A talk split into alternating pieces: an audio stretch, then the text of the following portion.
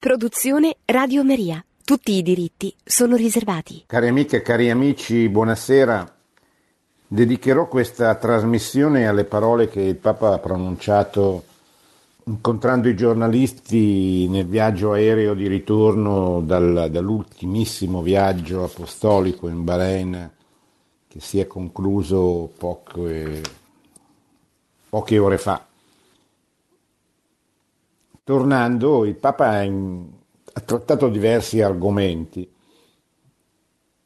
Certamente quello che più colpisce è l'ultimo, anzi il penultimo, che riguarda la situazione dei migranti e soprattutto la situazione dei migranti di fronte alla, alle coste italiane e di fronte anche a un nuovo governo, il governo che si è costituito nei giorni scorsi e che ha una, un atteggiamento, una politica, diciamo così, migratoria che sembra particolarmente decisa a volere fare rispettare la legge, la legge che dice eh, appunto che entrano in Italia tutti quei eh, migranti che, chiedono, che hanno chiesto asilo politico e che hanno i requisiti per essere accolti, eh, cioè il fatto di poter dire, dimostrare che scappano da una guerra o da una condizione economica insostenibile, eccetera.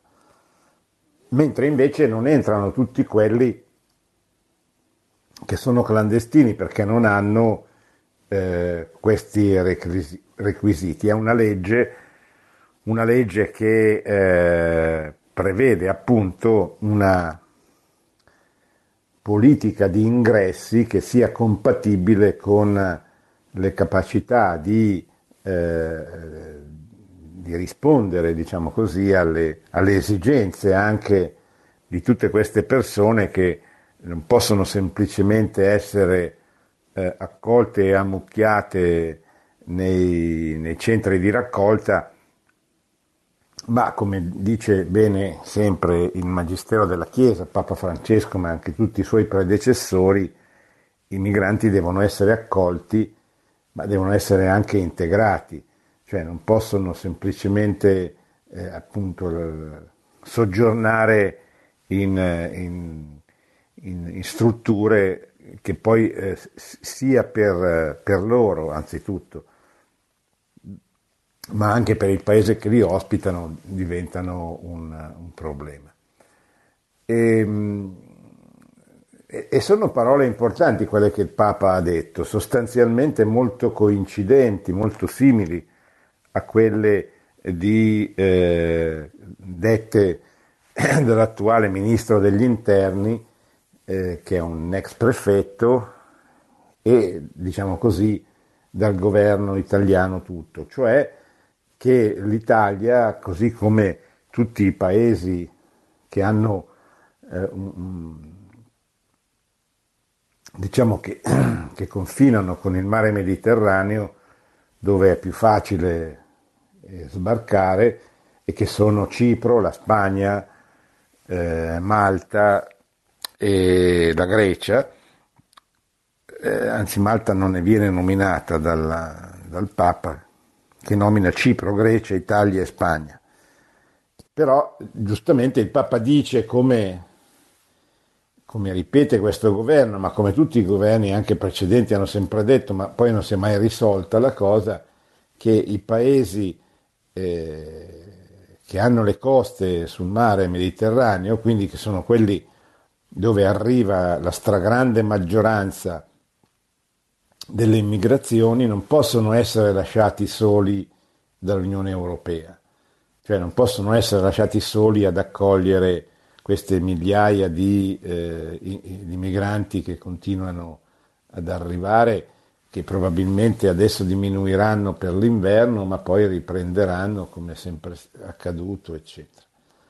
E invece in tutti questi anni l'Unione Europea ha taciuto, cioè è molto facile pretendere che eh, i paesi che hanno confini nel Mar Mediterraneo accolgano i, i migranti, ma non, non, fare mai nulla per, per dire vabbè io una parte li prendo io e i paesi che aderiscono all'Unione Europea sono 28. Quindi eh, il Papa ha detto proprio questo. Adesso vi leggo le sue parole che sono un po' a, al termine di questo incontro con, che ha avuto con i giornalisti. E ve lo dico anche perché è un po' singolare che quando il Papa dice certe cose non particolarmente politicamente corrette non venga ripreso con enfasi come invece viene ripreso in altre circostanze dai grandi mezzi di comunicazione. Perché mai eh, il Papa che ha detto queste cose, che sono tra l'altro cose di buon senso, eh, non c'è bisogno di eh, tirare in ballo i principi, eh, il magistero, eh, l'occasione se eh, quando il Papa dice certe cose in occasione dell'incontro con i giornalisti, parlando a braccio, è espressione del Magistero, è espressione di quello che il Papa pensa. E però eh, in questo caso sì, è stata data la notizia, anche perché non poteva non essere data, essendo eh, stata queste parole essendo state pronunciate proprio in occasione dell'incontro con i giornalisti, che erano tanti e di tutti i paesi del mondo, quindi non si poteva tacere, però poi la cosa è morta eh, un po' lì. Perché? E perché lo, lo capite subito leggendo le sue parole che, trovo, che, ri, che riproduco, che riporto da, dal sito della Santa Sede. È una sfida è una sfida sui migranti. Il principio per i migranti. I migranti vanno accolti, accompagnati, promossi e integrati. Queste sono le quattro azioni che il Papa dice devono essere fatte nei confronti dei migranti. E possiamo anche analizzarle un pochino, accolti perché la vita è sacra e va sempre difesa, cioè non, eh, al di là di ogni politica migratoria che devono essere gli stati a decidere, il Papa lo dirà più avanti, ogni Stato dovrebbe dire quanti migranti è in grado di accogliere. Ma al di là di questo, la vita in pericolo va salvaguardata, cioè è chiaro che non si può lasciare morire in mare nessuno, eh, però questo non deve produrre come risultato che eh, tutti devono essere eh, accolti come se avessero diritto al, all'asilo politico. Hanno diritto di essere salvati, cioè di, di, di salvaguardare la loro vita, di non morire, ma, eh, ma diverso è il diritto di, di asilo politico. Una volta riconosciuto questo diritto vanno accompagnati, cioè vanno inseriti in un progetto che non eh, li abbandoni al, appunto nel, nel, in una struttura eh, di ricezione, eh, che rimangano lì o, o negli alberghi. Io ho visto, ho visto giovani migranti rimanere per anni in un albergo dell'Oltrepo Pavese, ricordo bene, a far nulla. E voi capite che eh, un ragazzo di 20 anni che viene abbandonato per anni in un albergo, gli si dà da mangiare, gli si danno anche dei soldi, però non ha nulla da fare, ma dico nulla, non gli vengono fatti fare neanche quei lavori che il comune potrebbe, per esempio, far fare a loro, anche per, per tenerli in attività. È chiaro che un ragazzo che non era solo uno, erano diverse decine di questi ragazzi, è come se venissero invitati a diventare tossicodipendenti o a delinquere o comunque a scappare perché non si può immaginare che una persona che scappa da una situazione di disagio venga introdotto in una situazione di, una, di altrettanto disagio, anche se magari è un disagio diverso, ma è sempre un disagio. Quindi vanno accompagnati e promossi. Promossi vuol dire che vanno eh, messi nelle condizioni di poter lavorare, cioè devono, va promossa la loro professionalità, la loro capacità di, di fare qualche cosa, va insegnato un lavoro se già non ce l'hanno e se ce l'hanno vanno integrati. Integrati è l'ultima cosa che dice il Papa ed è importantissimo anche questa, è la più importante, cioè vanno integrati dentro il contesto sociale e culturale del paese che li ospita, cioè non vanno considerati come eh, un ghetto, ma il più possibile devono essere integrati dentro il nostro sistema, cosa che farebbe a loro molto bene, come possiamo vedere da tutti quegli stranieri che si sono integrati e che magari sono qui da, da, ormai da generazioni, hanno figli e nipoti, ed è chiaro che questa è una, una situazione di grande, dire, di grande vantaggio per loro sicuramente, ma anche per il paese che li ospita, perché poi diventano eh, cittadini che, che, che partecipano al, al, bene comune, che pagano le tasse, che, che, produ- lavorano, che producono. Se non si possono fare questi quattro passi, il lavoro con i migranti non riesce ad essere buono, dice il Papa. Accolti, accompagnati, promossi e integrati. Arrivare fino all'integrazione. E la seconda cosa che dico è questa. Ogni governo dell'Unione Europea deve mettersi d'accordo su quanti migranti può ricevere, perché al contrario sono quattro i paesi, quelli che oggi ricevono i migranti, Cipro, la Grecia, l'Italia e la Spagna, perché sono quelli del Mediterraneo più vicini. Nell'entroterra ve ne sono alcuni, altri dove diciamo, spingono i migranti attraverso un'altra strada, ovviamente, che sono la Polonia e la Bielorussia. Ma la maggior, la maggior parte dei migranti viene dal mare. La vita va salvata, dice il Papa. Oggi tu lo sai, dice rivolgendosi al giornalista che gli ha fatto la domanda. Il Mediterraneo è un cimitero, forse il cimitero più grande del mondo.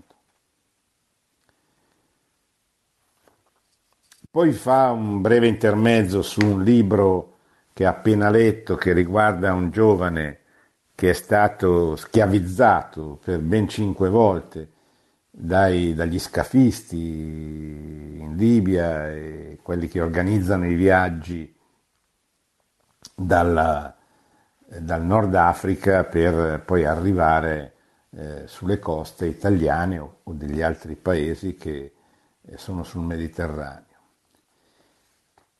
E continua la politica dei migranti va concordata fra tutti i paesi. Non si può fare una politica senza consenso. E l'Unione Europea su questo deve prendere in mano una politica di collaborazione e di aiuto. Non può lasciare a Cipro, Grecia, Italia e Spagna la responsabilità di tutti i migranti che arrivano alle spiagge. La politica dei governi fino a questo momento è stata di salvare le vite, questo è vero, Fino a un certo punto si è fatto così e credo che questo governo italiano, questo nuovo governo, abbia la stessa politica. Non è inumano. I dettagli non li conosco, ma non penso che il governo voglia che eh, i migranti vadano via. Credo che ha fatto sbarcare già i bambini, le mamme, i malati, credo che li abbia fatti sbarcare, per quello che ho sentito, ed è vero, cioè, come, come avete potuto leggere o ascoltare dai telegiornali. Almeno l'intenzione c'era. E poi vorrei citare una cosa, un'altra responsabilità europea, l'Africa.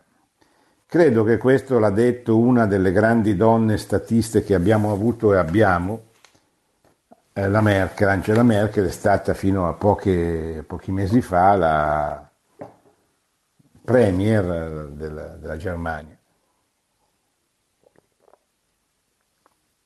E ha avuto un ruolo, possiamo dire, storico nella, nell'Unione Europea perché è stata cancelliera tedesca per eh, diversi mandati, quindi per, per, per molti anni, per più di dieci anni. Al di là delle opinioni che si possono avere sul suo operato, però quello che è certo è che ha, ha avuto un ruolo fondamentale, insomma, di grande importanza nella vita dell'Europa e del mondo dei, degli anni scorsi. E, e, Angela Merkel diceva, e il Papa riporta il suo pensiero, ella ha detto che il problema dei migranti va risolto in Africa. Ed è una frase molto importante perché non la dicono in molti, la dice certamente il governo attuale italiano, l'hanno detta molte persone di buon senso, l'ha detto sempre il Magistero della Chiesa, ricordo i Giovanni Paolo II, Benedetto XVI, cioè una frase particolare, di particolare importanza, credo, vado a memoria di Benedetto XVI, quando disse i migranti hanno il diritto di emigrare, ma disse anche hanno il diritto di non emigrare, cioè hanno il diritto di poter sviluppare la, la propria personalità, la propria vita dentro la loro patria e questo vuol dire che i, i problemi dell'Africa vanno risolti anzitutto in Africa. Probabilmente risolvendo i problemi dell'Africa in Africa, molti, se non tutti, quelli che oggi tentano di scappare dai loro paesi, probabilmente non scapperebbero. Come si fa a a risolvere i problemi dell'Africa in Africa. E si, si deve anzitutto non trattare l'Africa come un paese da sfruttare. L'Europa deve cercare di fare dei piani di sviluppo per l'Africa, scrive il Papa. Pensare che alcuni paesi in Africa non sono padroni del proprio sottosuolo, che ancora dipende dalle potenze colonialiste. È un'ipocrisia risolvere il problema dei migranti in Europa. Andiamo a risolverli anche a casa loro. Lo sfruttamento della gente in Africa è terribile a causa di questa concezione. Il primo novembre, il giorno dei Santi, ho avuto un incontro con studenti universitari dell'Africa, lo stesso che ho avuto con gli studenti della Loyola University degli Stati Uniti.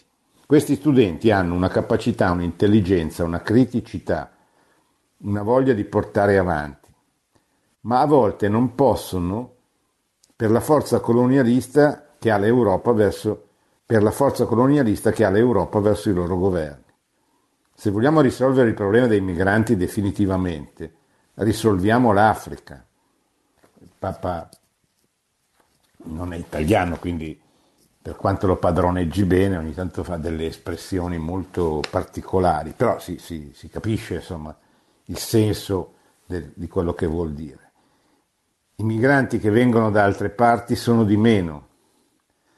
Andiamo all'Africa, aiutiamo l'Africa e andremo avanti. E poi c'è una riflessione sul nuovo governo, il governo Meloni che è appena nato. Il nuovo governo comincia adesso e io sono qui per augurargli il meglio. Sempre auguro il meglio a un governo perché il governo è per tutti e gli auguro il meglio perché possa portare l'Italia avanti.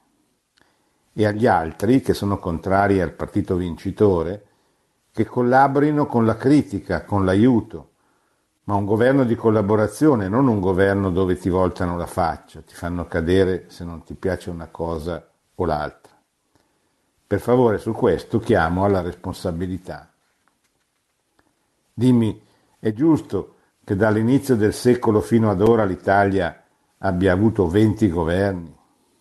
Finiamola con questi scherzi. Papa mette un po' in luce l'instabilità politica del nostro paese che è una caratteristica eh, tipica dell'Italia che non si riscontra né in Francia né in Germania, un po' adesso negli Stati Uniti, ma con eh, un pathos eh, sicuramente meno, meno evidente, meno pesante, con più, eh, più routine, ecco, come tutte le crisi di governo che ci sono state in queste ultime settimane in Gran Bretagna, in Inghilterra, eh, probabilmente se fossero avvenute da noi avrebbero generato un disagio, un, eh, uno scandalo, eccetera. Tutto sommato, nonostante la loro gravità, eh, in Gran Bretagna sono stati assorbiti questi cambi di governo, questa crisi interna al partito conservatore che è al governo, sono state risolte abbastanza bene, con, con, con prudenza, senza grandi eh, eccessi di, di, di, di dialettizzazione e di confusione. L'altro tema il Papa, questo sia veramente l'ultimo, ma poi ne vedremo anche altri se avremo tempo, è ehm, il sinodo della Chiesa tedesca. Come sapete, la Chiesa tedesca attraversa un periodo ormai da molto tempo di grande crisi dovuta al distacco fra la maggioranza della conferenza episcopale tedesca e la Santa Sede. Perché la, la maggioranza della Chiesa, della conferenza episcopale tedesca il, le associazioni del laicato, teolo, la, la maggioranza dei teologi, hanno una visione della Chiesa che dovrebbe prevedere delle riforme in radicale contrasto con l'insegnamento della Chiesa stessa, con il magistero della Chiesa, con la dottrina espressa dalla Chiesa nel catechismo della Chiesa Cattolica e in generale nell'insegnamento del Papa. Papa che ha fatto una lunga lettera un paio d'anni fa alla Chiesa tedesca, invitandola all'obbedienza e a, appunto, a, non, a non, promuovere una, eh, un proprio modo diverso di essere presenza della Chiesa. Eh, il sinodo tedesco, cioè l'incontro fra tutti i vescovi, i vescovi della Chiesa di Germania, i rappresentanti delle associazioni, dei movimenti, insomma tutta la grande struttura del cattolicesimo tedesco, una grande struttura perché come sapete, e questo probabilmente è uno dei grandi problemi, eh, la Chiesa tedesca è una Chiesa molto ricca perché ogni fedele paga nel momento in cui viene battezzato, cioè entra a far parte della, della, comunità, della comunità cattolica e paga come un, una specie di iscrizione, per cui la Chiesa tedesca è molto ricca anche se perde circa 300.000 fedeli ogni anno ma rimane una chiesa molto ricca. Quindi tutta questa chiesa si è riunita in un sinodo e questo sinodo ha, ha chiesto delle riforme incompatibili con l'insegnamento della chiesa, sacerdozio femminile, la benedizione per le coppie dello stesso sesso e, e, altre, diciamo così, riforme eh, che non sono riforme, ma, ma sono, delle, cioè non sono dei tentativi di migliorare, ma sono proprio delle, delle forme, delle espressioni di rottura da parte della Chiesa tedesca con eh, comunione con, con, con Roma e, e, con il Papa. E, e il Papa, questo giornalista tedesco che gli pone l'ultima domanda, Ludwig Ring-Heifel, risponde con eh, il suo solito stile molto diretto e anche un po' ironico, eh, che però permette a qualsiasi interlocutore di capire qual è il pensiero del Papa. Ci sono molte polemiche, critiche, dubbi sul fatto che il Papa rilasci queste interviste in aereo parlando con i giornalisti, ma a parte che non è certamente lui che ha inaugurato questo stile di comunicazione che viene da Giovanni Paolo II, ma anche i suoi i predecessori tentarono di, cioè qual è il tentativo?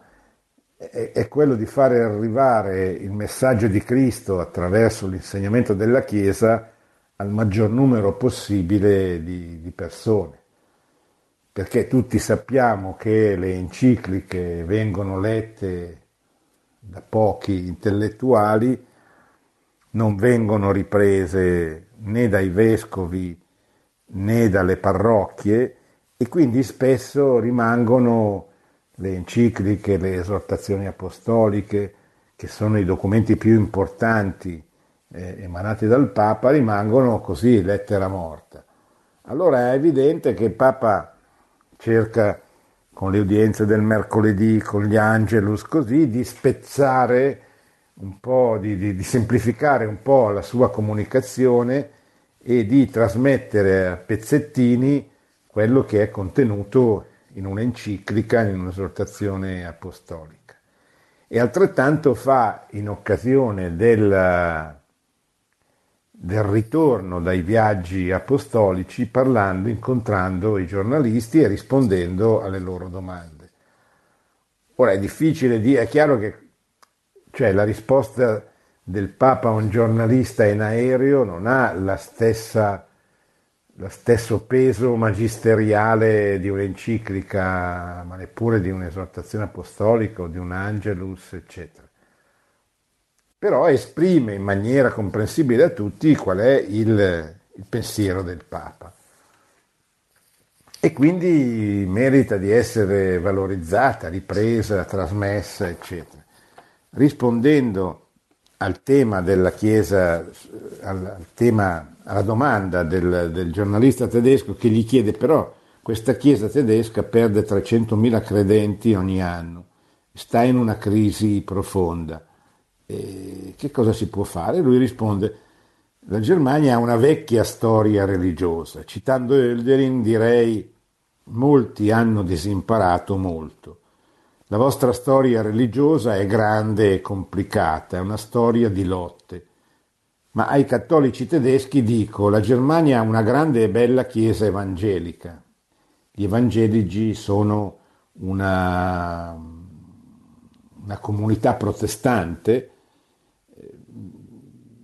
però non, non, sono i protestanti classici, cioè luterani, calvinisti, eccetera, ma è una comunità protestante giovane, diciamo così, di evangelici, che sono nati a partire dall'America Latina soprattutto eh, in, eh, alcuni decenni fa, di fronte alla crisi del cristianesimo protestante, del mondo protestante, hanno reagito eh, cercando di, di vivere e di testimoniare e anche di annunciare il cristianesimo eh, senza compromessi, senza, mm, come dire, senza sminuire ridurre il messaggio cristiano, ma eh, facendolo proprio in tutti i suoi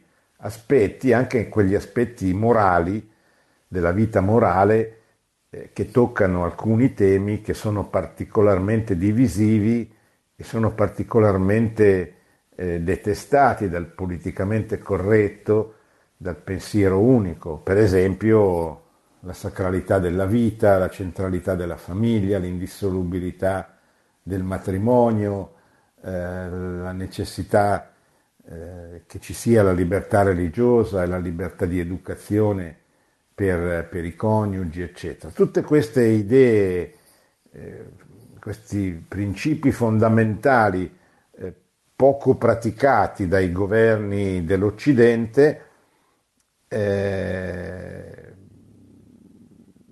sono caratteristici, sono stati fatti propri, diciamo così, in maniera magari a volte non particolarmente simpatica da queste comunità evangeliche, che quindi appaiono come molto aggressive, molto, molto lanciate, molto forti, eccetera. E Papa dice, va bene, questi qua però sono gli evangelici, lasciamoli così come sono.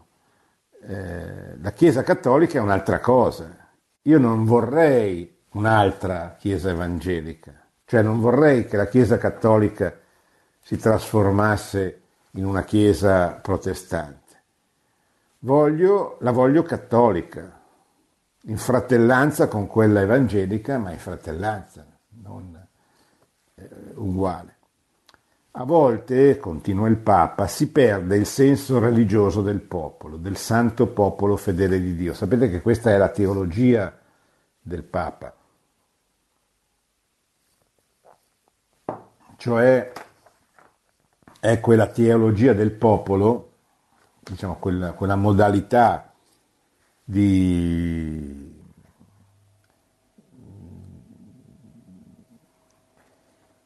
di organizzare un pensiero teologico che non è la scolastica, non è la teologia della liberazione di impronta marxista che è stata condannata dalla Chiesa, ma è una teologia popolare che mette il popolo, che riconosce nel popolo eh, in modo molto marcato, perché questo è una è un riconoscimento che tutti i cattolici hanno, ma cioè questa teologia eh, um, sottolinea in modo particolare come il popolo, il santo popolo fedele di Dio, sia quasi una specie di luogo teologico, cioè è lì che la fede viene soprattutto confermata, cioè il popolo non si sbaglia, è un modo che non è solo caratteristico di questa scuola teologica, eh.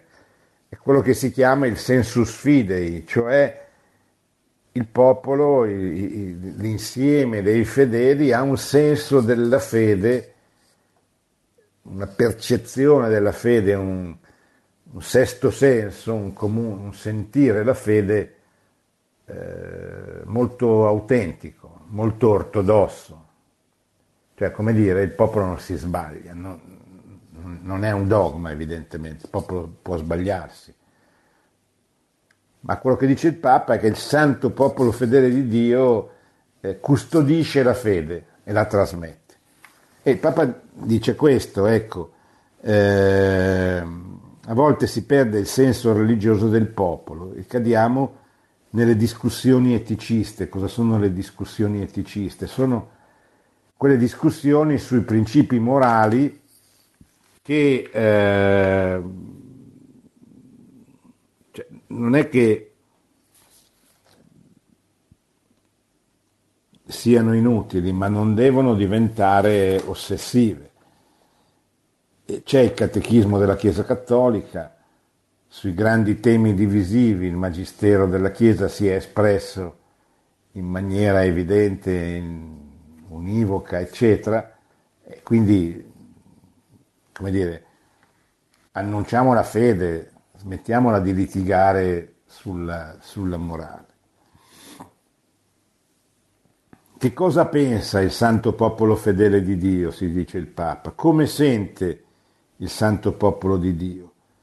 Andare lì, dice, a cercare che cosa pensa, come sente quella religiosità semplice che trovi nei nonni. Non dico di tornare indietro, dice il Papa, ma di tornare alla fonte di ispirazione, alle radici. Tutti noi abbiamo una storia di radici nella fede, anche i popoli l'hanno. bisogna ritrovarla. Mi viene in mente quella frase di Hölderlin, lo cita per la seconda volta, il vecchio mantenga quello che ha promesso da fanciullo. Nella nostra fanciullezza, nella nostra speranza, noi abbiamo eh,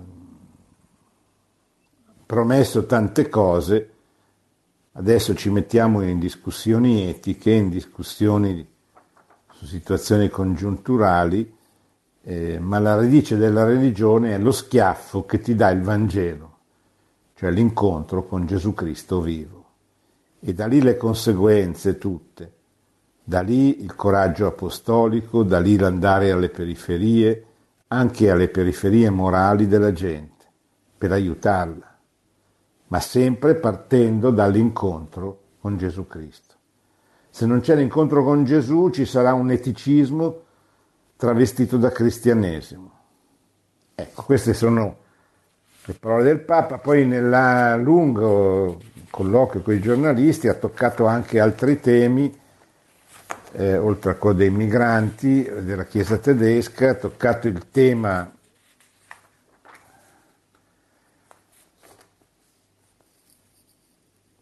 degli abusi sessuali che sono, come avete visto, tornati sotto l'attenzione dei riflettori della magistratura, con 11 casi di vescovi incriminati in Francia e altre situazioni. Il Papa dice stiamo lavorando, cioè stiamo facendo un grosso lavoro di, di attenzione, di persuasione, di superamento dei problemi, eccetera eh, abbiate pazienza, cioè, lasciateci fare questo lavoro in profondità, ammette quello che ormai sappiamo tutti, cioè che la Chiesa nei, nei, decenni precedenti, di fronte a questo fenomeno che le esplodeva davanti e soprattutto dentro, all'interno delle proprie strutture, si è resa conto che la prima reazione, cioè la, la prima reazione che ha provocato è stata quella di di coprire un po' questi abusi o di trasferire i preti coinvolti da un angolo all'altro della società, della città o della diocesi, eccetera.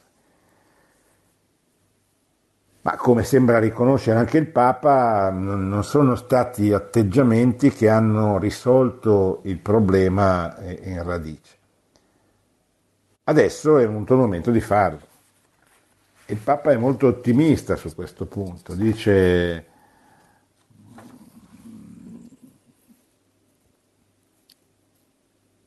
non è facile, però la Chiesa su questo punto è decisa.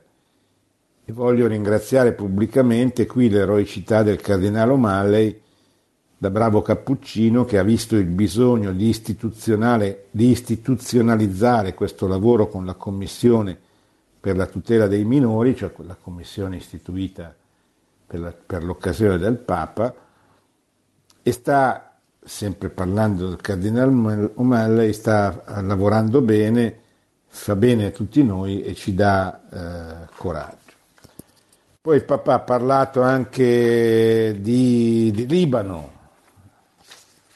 sottolineando la gravità dell'enorme crisi che sta attraversando il Libano, che non ha mai avuto, cioè che aveva un presidente che adesso non ha più perché ha finito il mandato, ma è senza presidente della Repubblica, è senza governo, eh, cioè è senza governo espresso dal voto libero dei, dei, dei, degli elettori, è in una gravissima crisi da molti anni una crisi culturale identitaria acuita dall'attentato che c'è stato un anno e rotti fa nel porto di Beirut che ha ulteriormente devastato una società, quella eh, portoghese, in crisi non soltanto non, e non tanto nel, nel, testa, nella sua testa politica, nel, nel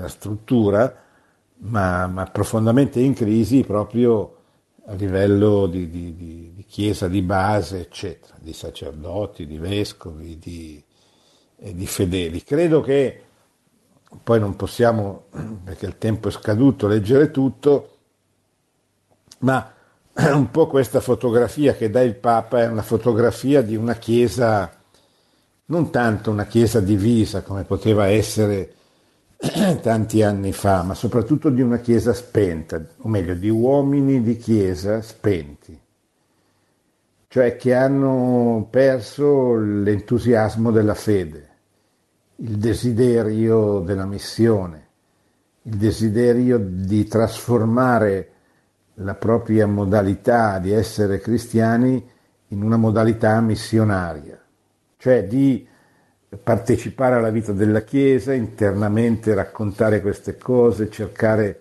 di capire se ci sono delle persone sensibili che possono rispondere, essere coinvolte in questo, in questo modo di fare, ma una Chiesa un po', un po spenta, che non, che non ha risposto all'appello di Papa Francesco di trasformare la pastorale in una pastorale missionaria di andare alle, alle, periferie a parlare di Gesù Cristo, ma le periferie non solo quelle fisiche, ma le periferie esistenziali, le periferie morali.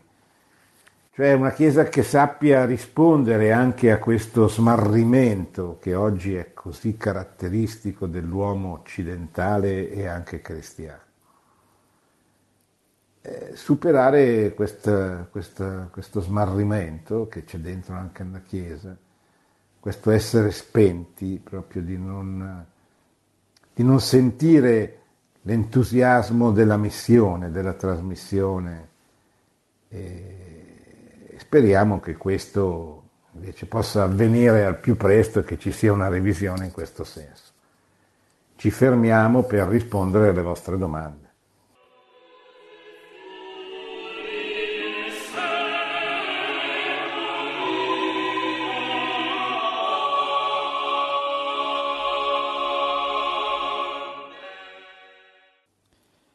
In attesa delle domande, riprendo alcuni temi che il Papa ha affrontato sempre nell'incontro con i giornalisti. Uno è il tema del Libano.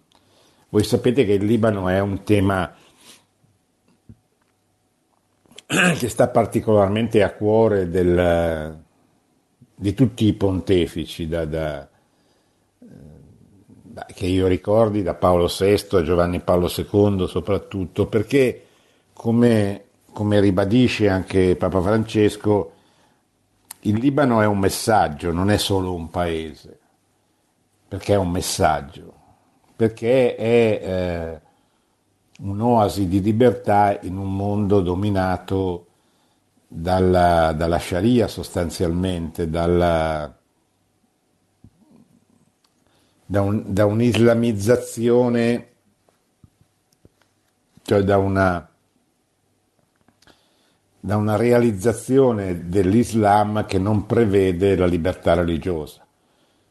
Per cui in tutto il Medio Oriente, a parte il Libano, esistono delle, delle profonde restrizioni per quanto riguarda la libertà religiosa. In Libano no, in Libano dove ci sono ben eh, le, le, sono presenti tutte le, le, confessioni religiose principali, cioè l'Islam il, nelle due versioni, sciita e sunnita.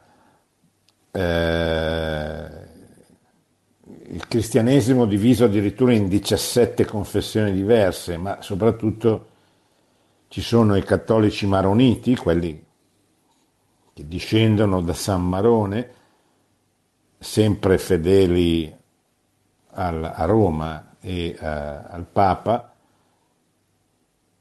e poi ci sono i, i Melchiti, cattolici eh, di rito bizantino, eh, i cattolici latini, gli armeni, eh, i siriaci, i caldei, cioè tutte le varie comunità cristiane a loro volta poi divisi in una maggioranza che normalmente è ortodossa, cioè non è in comunione col Papa, e in una minoranza in comunione col Papa. Poi ci sono i drusi, i drusi sono una specie di, di comunità eh,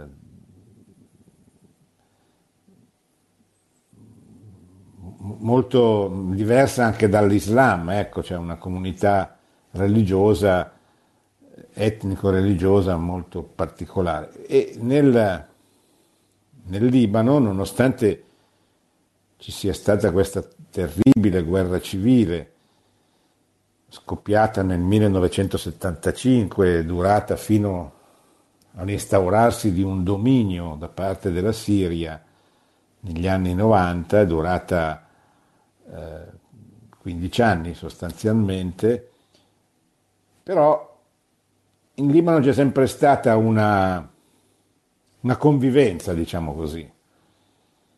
I cristiani non sono mai stati cittadini di serie B. Sì, pronto? Pronto? Buonasera, sono chiama? Francesca. Io chiamo da Milano, sono Francesca. Sì, Sicuramente lei, l'ho sentito tante volte, è una persona molto per bene, molto chiara. Allora io direi che forse è meglio che ci parliamo sui problemi appunto dell'immigrazione e cosa, senza fare i falsi, perché sappiamo la situazione italiana, sappiamo il debito che abbiamo, sappiamo tutti vorremmo aprire le case a loro, potergli dare tutto col cuore e più di tutto, ma non è possibile non è realistico. Persino il Papa ha detto che, dobbiamo, cioè, che, che l'Europa deve subentrare e questa Europa non esiste. Cosa dobbiamo fare mm. noi cittadini normali, oltre ai sacrifici che stiamo facendo tutti quanti e che vediamo persone che veramente sono, hanno cambiato stato sociale per tutti i sacrifici che stanno facendo e dopo dobbiamo vedere in televisione e sentire certi discorsi che non hanno ragione di essere fatti. Me lo spieghi lei, dottore? Beh, io spiego nel senso che eh, quello che la Chiesa insegna è proprio che bisogna fare quello che è possibile. Allora è evidente che eh, rispetto a queste persone che scappano o dalla guerra o da una situazione economica disastrosa, anche il poco che può essere offerto loro in un paese come occidentale eh, può essere per loro molto. Naturalmente deve, deve, essere fatto con dei numeri che siano sostenibili. Questo io sinceramente non sono in grado, cioè non è compito né della Chiesa né probabilmente è una, è una scelta politica che spetta al governo di fare, tenendo conto da una parte di essere generoso perché avrà un ritorno e dall'altra di essere prudente. E così facendo eh, offre la possibilità di integrare delle persone che scappano da una situazione drammatica perché io non credo che nessuno di noi sarebbe contento di trovarsi al loro posto. Ovviamente magari sono illusi, credono di, di, di poter trovare chissà che cosa nei paesi europei, eh, però lei li vede quando sbarcano, come sono, baciano la terra, sono pieni di speranza da un certo punto di vista, che non deve essere delusa, deve essere affrontata in maniera prudente, cioè aiutare quelli che possiamo aiutare, non di più e non di meno.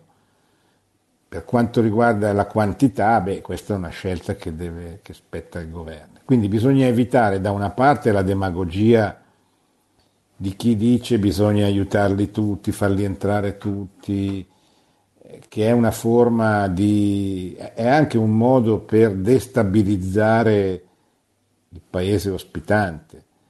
Eh, purtroppo questi migranti sono stati usati dagli scafisti che gli hanno preso un sacco di soldi per, eh, spesso per farli morire nel viaggio o comunque per portarli qui. Sono usati da certe forze politiche ideologiche che sperano di ricavare da loro dei voti, dei, dei futuri militanti che li aiutino nella, nella, loro azione politica, eccetera, che, molto, che fanno molta demagogia, però anche dall'altra parte dobbiamo anche evitare il, il rischio dell'egoismo, cioè di chi si chiude e dice no, io non aiuto più nessuno, che non è una proposta, certamente non è una proposta cristiana, ma non è neanche una proposta intelligente, perché, perché molte persone possono essere integrate e anche da un punto di vista cristiano. Noi abbiamo nei loro confronti una chance, una possibilità straordinaria, immensa di annunciare loro Gesù Cristo, di parlare loro del Vangelo, di, far, di mostrare loro un modo di vivere, una cultura una civiltà che, che, può conoscere un progresso, un miglioramento, una, una situazione sociale più vivibile di quella che, dalla quale provengono. Poi l'altra grande cosa grande, nel senso, cosa importante che, che ha detto ieri Papa Francesco è che bisogna aiutarli a casa loro. E questo però eh, non è il compito solo di un governo, è una scelta che deve fare tutta l'Unione Europea di investire, non so come, non è che sia facile anche qui perché gli studiosi, gli esperti di Africa mi dicono che poi lì sono molto bravi i governi a prendere i soldi per investire e poi a, investi- a usarli altrimenti, eh, anche perché lì non ci sono forme di controllo democratico, eh, non c'è una stampa libera come ci possono essere in Occidente, cioè, purtroppo anche la situazione politica, morale, diciamo così, della, in molti paesi africani è una situazione molto drammatica, molto difficile, eccetera, non ci sono pesi e contrappesi, controlli, eccetera, come ci possono essere nei paesi eh, occidentali. Per cui spesso è, è, molto difficile anche aiutarli perché spesso gli investimenti dei paesi europei rischiano di diventare, eh, di fare arricchire le classi dirigenti al potere ma, di, porta, di, ma di non portare benefici alla popolazione, eccetera. C'è l'altro grande problema della Cina, la Cina sta investendo, comprando tantissimo in Africa, si dice che molta parte del territorio cine- eh, africano sia stata comperata da, eh, da, da industrie, insomma da, da, strutture cinesi, anche statali, che investono e, poi traggono da questi investimenti dei, degli enormi dei guadagni significativi, importanti, eccetera. Tutto questo è vero, eh, rimane il fatto del dovere in qualche modo di soccorrere chi sta per, per morire, oppure i bambini, le persone più fragili, più deboli, eccetera. È un problema di equilibrio, non c'è la formula tanto quanto, cioè non c'è la soluzione precisa, eh, sicura, matematica, eccetera. C'è una, una soluzione che spetta alla politica che deve essere caratterizzata dalla, dalla prudenza, dalla virtù politica per eccellenza che è la prudenza. Bene, siamo arrivati alla fine, abbiamo letto l- alcune delle parole che, Papa, che Papa Francesco ha detto ritornando incontrando i giornalisti nel viaggio di ritorno in aereo nel Bahrain. Eh, vi auguro una buona settimana, una buona notte e arrivederci al, al prossimo martedì. Produzione Radio Maria. Tutti i diritti sono riservati.